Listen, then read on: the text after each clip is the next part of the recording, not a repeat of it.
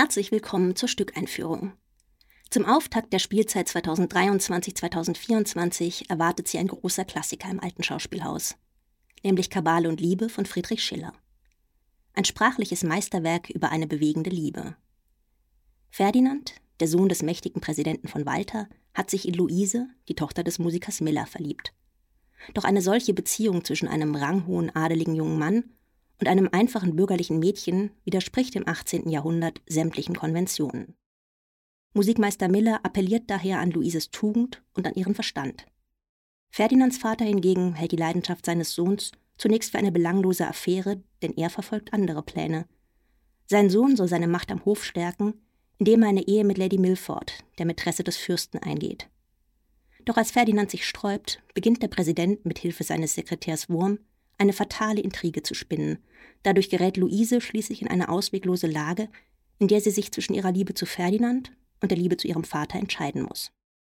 Kabale und Liebe, 1784 uraufgeführt, ist das dritte Theaterstück von Friedrich Schiller. Schiller wurde 1759 in Marbach am Neckar geboren und wuchs in eher ärmlichen Verhältnissen auf. Mit 13 Jahren trat er 1773 auf Befehl des Herzogs Karl Eugen in die Hohe Karlsschule auf Schloss Solitude ein.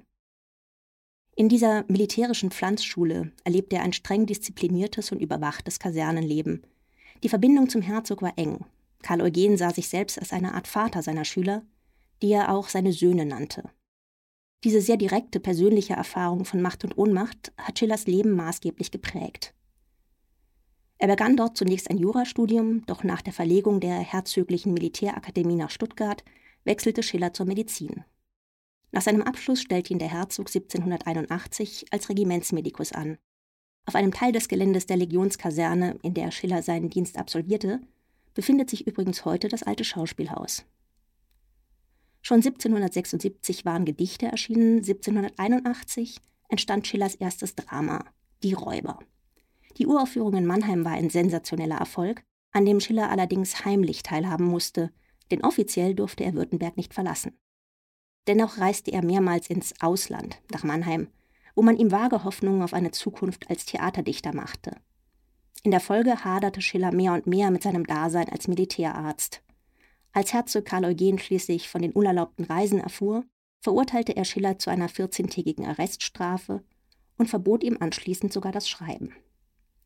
Am 22. September 1782 floh Schiller daher aus Stuttgart. Offiziell fahnenflüchtig und weitestgehend mittellos musste er sich von nun an durchschlagen. Das Ziel der gefährlichen Reise war Mannheim. Im Fluchtgepäck hatte er sein zweites Theaterstück, Die Verschwörung des Fiesco zu Genua. Doch in Mannheim stieß der Fiesco auf Ablehnung und Schiller fühlte sich als Deserteur vor dem Zugriff seines Herzogs nicht sicher, so dass er bald weiterzog nach Frankfurt, nach Ockersheim und schließlich nach Bauerbach im Thüringer Wald. Dabei entstand sein drittes Theaterstück, Kabale und Liebe, dem er zunächst den Titel Luise Millerin gab. Erste Skizzen sind wohl bereits während der Arreststrafe in Stuttgart entstanden. Auf jeden Fall waren die einschneidenden Erfahrungen mit der herzoglichen Willkür und der absolutistischen Macht noch frisch, was sich deutlich im Stück zeigt. Ebenso die Problematik der Standesunterschiede, die Schiller in Bauerbach zu spüren bekam, als er erfolglos um die adelige Charlotte von Wohlzogen, die Tochter seiner mütterlichen Gönnerin, warb. Sprachmächtig und bilderstark erfasst Schiller in seinem Stück sämtliche Facetten der Liebe. Schwärmerisch, kraftvoll und voller Leidenschaft, also ganz im Selbstverständnis des Sturm und Drang einerseits, und klug reflektiert im Sinne der aufgeklärten Vernunft andererseits. Zudem zeigt er klar die Mechanismen einer skrupellosen Machtpolitik auf und wendet sich gegen die Zwänge der Ständegesellschaft. Für die Beteiligten gibt es in diesem Drama kein Entkommen. Denn so kompromisslos und unbedingt wie die Liebe sind auch die bürgerlichen Wertvorstellungen von Moral und Ehre. Dieses bürgerliche Trauerspiel entsprach den Vorlieben des Mannheimer Theaters und seinem Publikum. Daher erhielt Schiller am 1. September 1783 nach einigem Hin und Her schließlich doch eine Anstellung als Theaterautor, wenn auch nur für ein Jahr. Er verpflichtete sich in dieser Zeit eine Umarbeitung des Fiesco, eine bühnenfertige Fassung der Luise Millerin sowie ein drittes Drama, den Don Carlos, abzuliefern. Jedoch wütete in Mannheim in dieser Zeit eine Seuche und auch Schiller erkrankte am Malaria-ähnlichen kalten Fieber. Als sein eigener Arzt ergriff er zu rabiaten Behandlungsmethoden, mit denen er seine Gesundheit leider nachhaltig schädigte. Ende 1783 kommt der Fiesco endlich zur Uraufführung, allerdings ohne Erfolg. Ganz anders verhält es sich bei Kabale und Liebe. Der Mannheimer Schauspieler und Autor Iffland hatte diesen Titel vorgeschlagen, den Schiller akzeptierte und im Gegenzug einen treffenden Titel für Ifflands neues Stück erfand. Die Mannheimer Erstaufführung von Kabale und Liebe also, am 15. April 1784, die Uraufführung hatte zwei Tage zuvor in Frankfurt stattgefunden, wurde ein riesiger Erfolg. Das Publikum applaudierte begeistert nach jedem Akt und feierte den Autor. Mit diesem bürgerlichen Trauerspiel hatte Schiller den Nerv der Zeit getroffen. Das erstarkte Selbstbewusstsein des bürgerlichen Publikums spiegelt sich in dieser neuen, populären Gattung. Im Mittelpunkt steht die bürgerliche Familie, vor allem der zärtlich liebende Vater und die tugendsame Tochter. Diese Figuren liefern perfekte Identifikationsmöglichkeiten, denn das tugendhafte Verhalten begründet die moralische Überlegenheit des Bürgertums gegenüber dem lasterhaften Hofleben des Adels. Schiller erweiterte in Kabale und Liebe zudem die Facetten seiner Bühnenfiguren. Zum einen ist die Entwicklung von der Typenkomödie, wie sie bisher die europäischen Bühnen geprägt hat, hin zu widersprüchlichen Charakteren deutlich zu erkennen. Zum anderen deutet er die traditionell negativen Figuren des bürgerlichen Trauerspiels um. Aus der intriganten Buhlerin und dem skrupellosen Verführer macht er Idealisten, die ihr eigenes Herz zum Maßstab ihres Handelns erklären. Damit vertreten sie die Wertvorstellungen des Sturm und Drang, Freiheit und Selbstverwirklichung statt Pflicht und Zwang. Doch trotz des Erfolges von Kabale und Liebe wurde Schillers Vertrag in Mannheim nicht verlängert. Das Verhältnis zwischen ihm und den Schauspielern war zerrüttet. 1785 zog Schiller daher weiter nach Leipzig, später dann nach Weimar. In dieser Zeit trat die Dichtung zugunsten historischer, philosophischer und ästhetischer Studien zurück. 1789 wurde Schiller Professor für Geschichte in Jena. Langsam begann sich die wirtschaftliche Lage des hochgelobten Autors zu verbessern und auch seine gesellschaftliche Reputation stieg kontinuierlich. Nach einem bis dahin recht turbulenten Liebesleben heiratete er 1790 Charlotte von Lengefeld und gründete mit ihr eine Familie. 1791 erkrankte Schiller an Tuberkulose, wovon er sich nie mehr ganz erholte.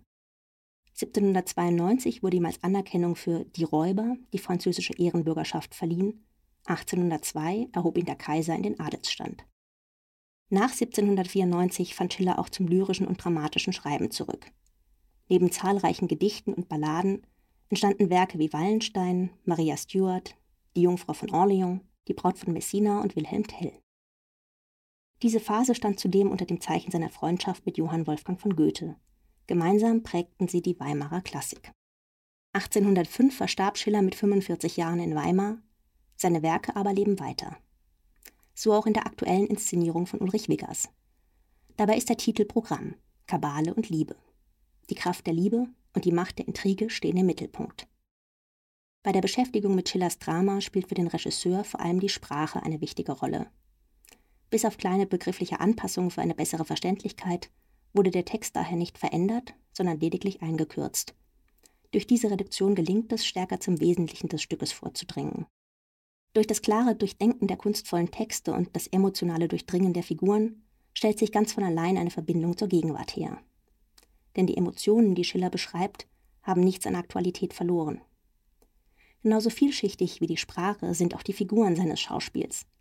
Nicht zuletzt durch die Komik, die bei aller Tragik der Handlung dennoch vorhanden ist und die in der Inszenierung auch nicht zu kurz kommen soll.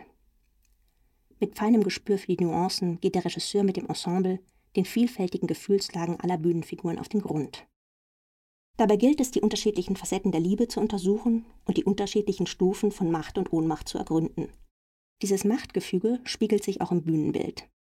Live Erik Heiner hat einen Bühnenraum entworfen, der realistisch und zugleich abstrahiert erscheint. Die historische Anmutung gewinnt durch die strenge Reduktion des Mobiliars an Klarheit. Die hohen Wände, die den Raum begrenzen, laufen sowohl nach hinten als auch nach oben enger zusammen. Der Druck, der auf den Menschen lastet, die unten in diesem Raum agieren, ist dadurch fast körperlich spürbar. Die seitlichen und hinteren Holzstreben sowie der Einsatz von Licht verstärken dieses Gefühl zusätzlich. Mit wenigen Handgriffen lässt sich der Raum jedoch verändern und die ersehnte Freiheit wird sichtbar, in unterschiedlichen Abstufungen, je nach gesellschaftlicher Position. Das Kostümbild unterstreicht die Verortung dieser Inszenierung im Stuttgart des 18. Jahrhunderts. So trägt Ferdinand eine Uniform, die sich am Württemberger Regiment orientiert, dem Schiller angehört hat. Auch alle anderen opulenten Kostüme wurden mit genauem Blick für die Mode und Gepflogenheiten der Entstehungszeit des Dramas ausgewählt. Vergangenheit und Gegenwart vereinend, erzählt die Inszenierung die Geschichte einer Liebe, die bewegt, damals wie heute. Tauchen Sie also mit uns ein in die Welt des Sturm und Drang und freuen Sie sich auf ein wunderbares Ensemble. In den Hauptrollen erleben Sie Peter Kaganovic als Musikmeister Miller, Oliver Jaksch als Präsident von Walter sowie Farina Violetta Giesmann als Luise und Benedikt Häfner als Ferdinand, der mit dieser Rolle sein Debüt an den Schauspielbühnen gibt. Ich wünsche Ihnen viel Vergnügen mit diesem berührenden Theaterabend.